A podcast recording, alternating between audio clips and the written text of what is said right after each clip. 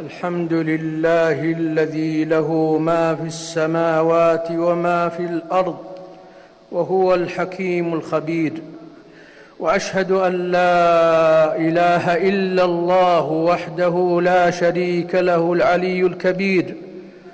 وأشهد أن نبينا محمدا عبده ورسوله البشير النذير والسراج المنير. اللهم صل وسلم وبارك عليه وعلى آله وأصحابه إلى يوم الدين.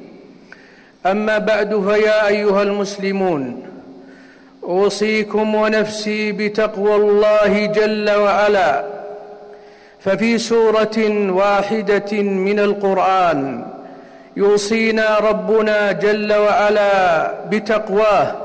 في ثلاث في ثلاثة مواضع. لأنها في باب الأوامر والنواهي. فاتقوا الله جل وعلا.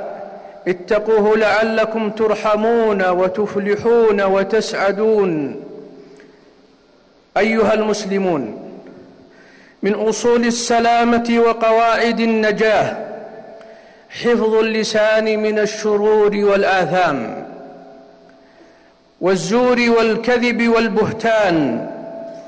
قال تعالى ما يلفظ من قول إلا لديه رقيب عتيد وقال النبي صلى الله عليه وسلم من كان يؤمن بالله واليوم الآخر فليقل خيرا أو ليصمت.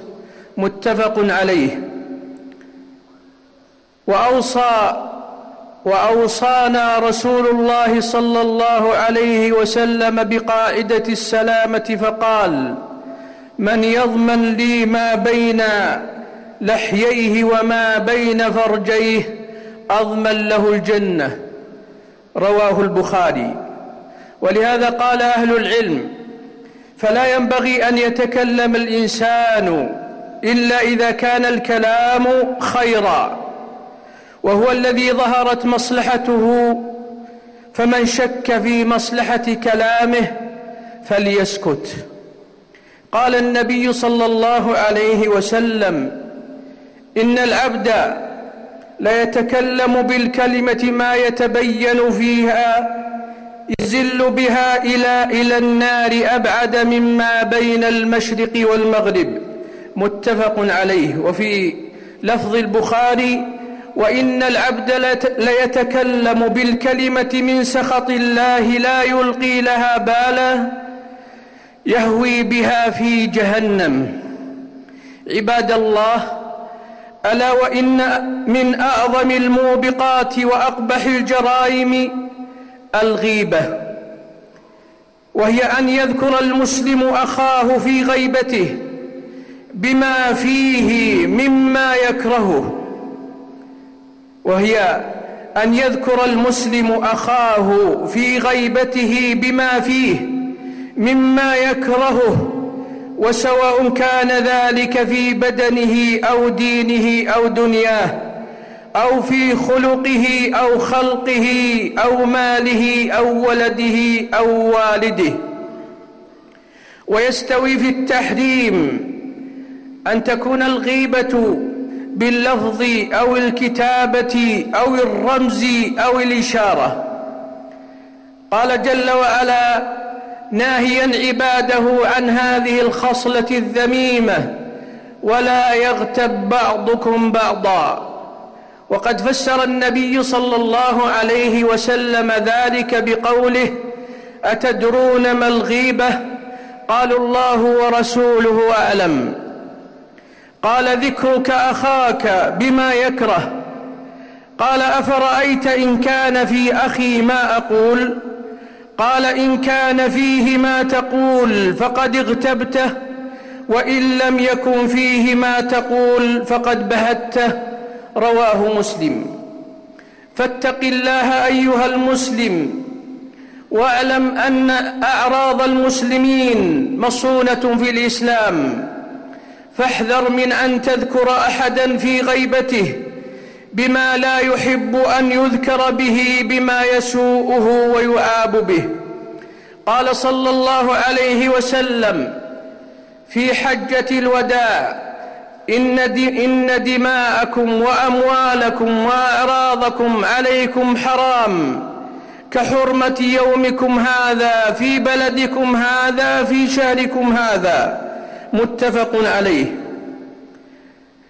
فيا من أطلقت للسانك الأنان في أعراض المسلمين تذكر ما قاله النبي صلى الله عليه وسلم لعائشة رضي الله عنها وعن أبيها. قالت قلت للنبي صلى الله عليه وسلم حسبك من صفية كذا وكذا. قال بعض الرواة يعني أنها قصيرة.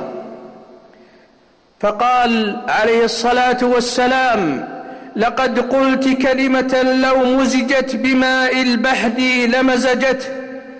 قال وحك قالت وحكيت له إنسانا.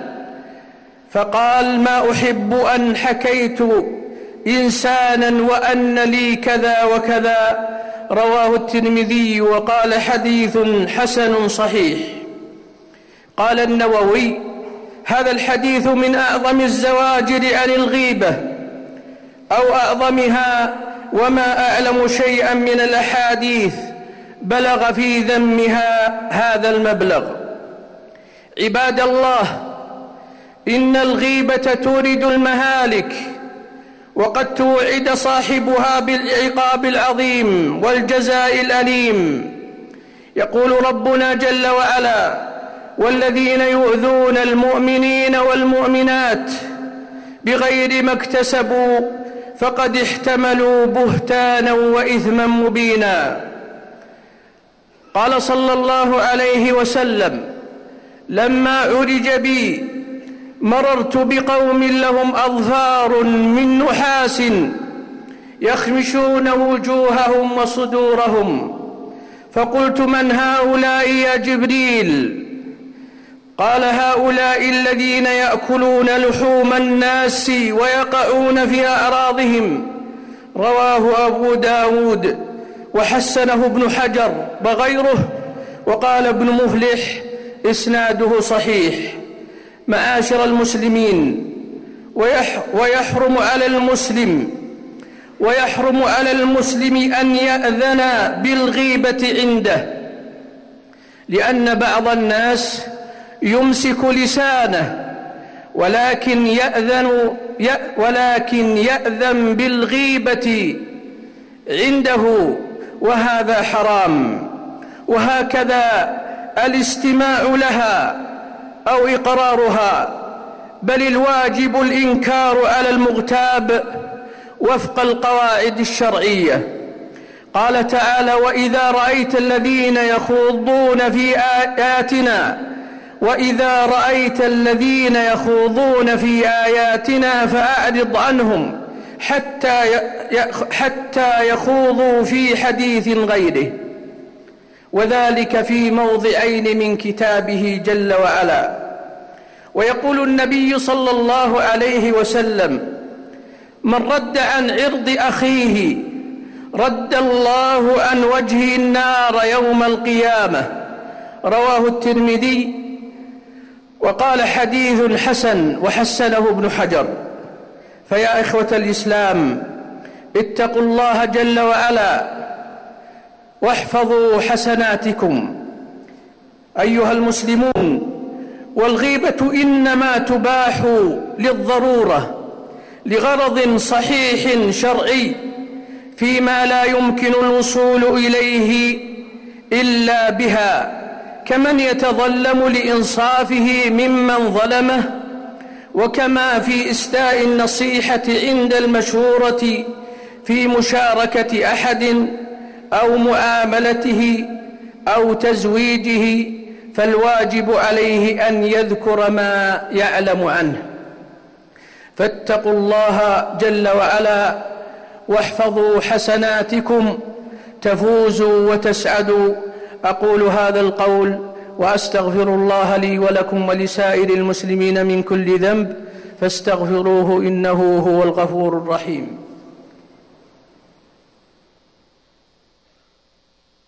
الحمد لله رب العالمين وأشهد أن لا إله إلا الله وحده لا شريك له ولي الصالحين وأشهد أن نبينا محمدا عبده ورسوله إمام الأنبياء والمرسلين. اللهم صل وسلم وبارك عليه وعلى آله. أيها المسلمون أيها المسلم بادر بالتوبة إلى الله جل وعلا من كل ذنب وخطيئة. واعلم أن التوبة من الغيبة تستلزم أن تتحلل ممن اغتبته كما دلت على ذلك الأحاديث الصحيحة.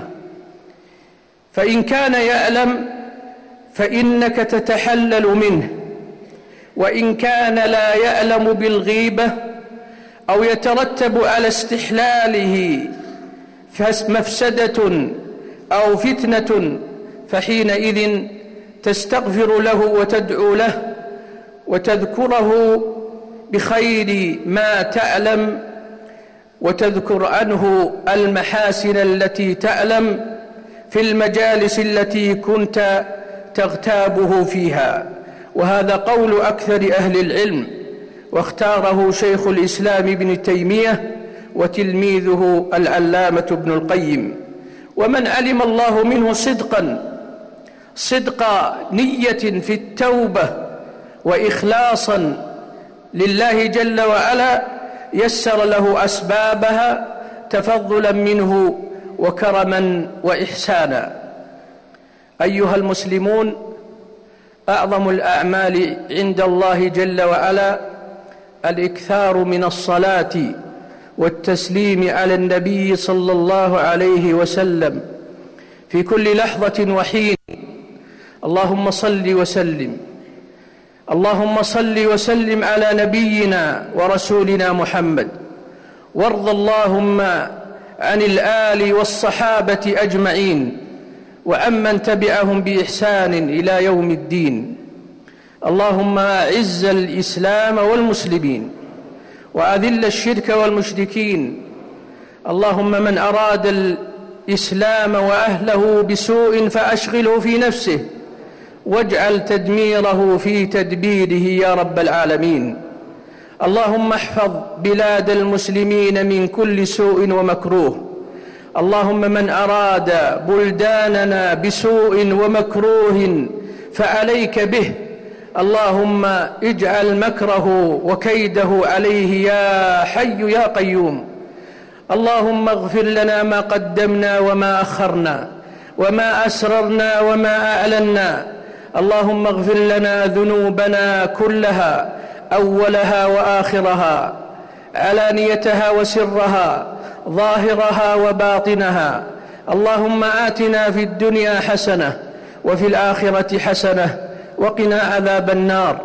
اللهم إنا نعوذ بك من جهد البلاء ومن درك الشقاء ومن سوء القضاء ومن شماتة الأعداء. اللهم إنا نعوذ بك من زوال نعمتك وتحول عافيتك وفجاءة نقمتك وجميع سخطك. اللهم وفق ولي أمرنا لما تحب وترضاه. اللهم وفقه ونائبه لما تحبه وترضاه. اللهم انصر بهم الإسلام. يا حي يا قيوم. اللهم اجمع كلمة المسلمين على الحق والتقوى. اللهم ول على المسلمين خيارهم. اللهم اكفهم شرارهم. اللهم فرج همومنا وهموم المسلمين. ونفس كربات المؤمنين. واشف مرضانا ومرضى المسلمين. يا حي يا قيوم يا ذا الجلال والإكرام. اللهم يا غني يا حميد. اللهم أغثنا وأغث ديار الإسلام. اللهم أغث ديارنا وديار الإسلام. اللهم أغث ديارنا وديار الإسلام. اللهم إنا بحاجة للغيث النافع. اللهم فأغثنا. اللهم فاسقنا. اللهم اسقنا. اللهم اسقنا. اللهم لا تؤاخذنا بما فعلنا واجترحنا يا حي يا قيوم. اللهم إنك كريم غني حميد. اللهم أكرمنا بالغيث النافع يا ذا الجلال والإكرام. اللهم أكرمنا بالغيث النافع يا ذا الجلال والإكرام. اللهم أغثنا. اللهم أغثنا. اللهم أغثنا. عباد الله اذكروا الله ذكرا كثيرا وسبحوه بكرة وأصيلا.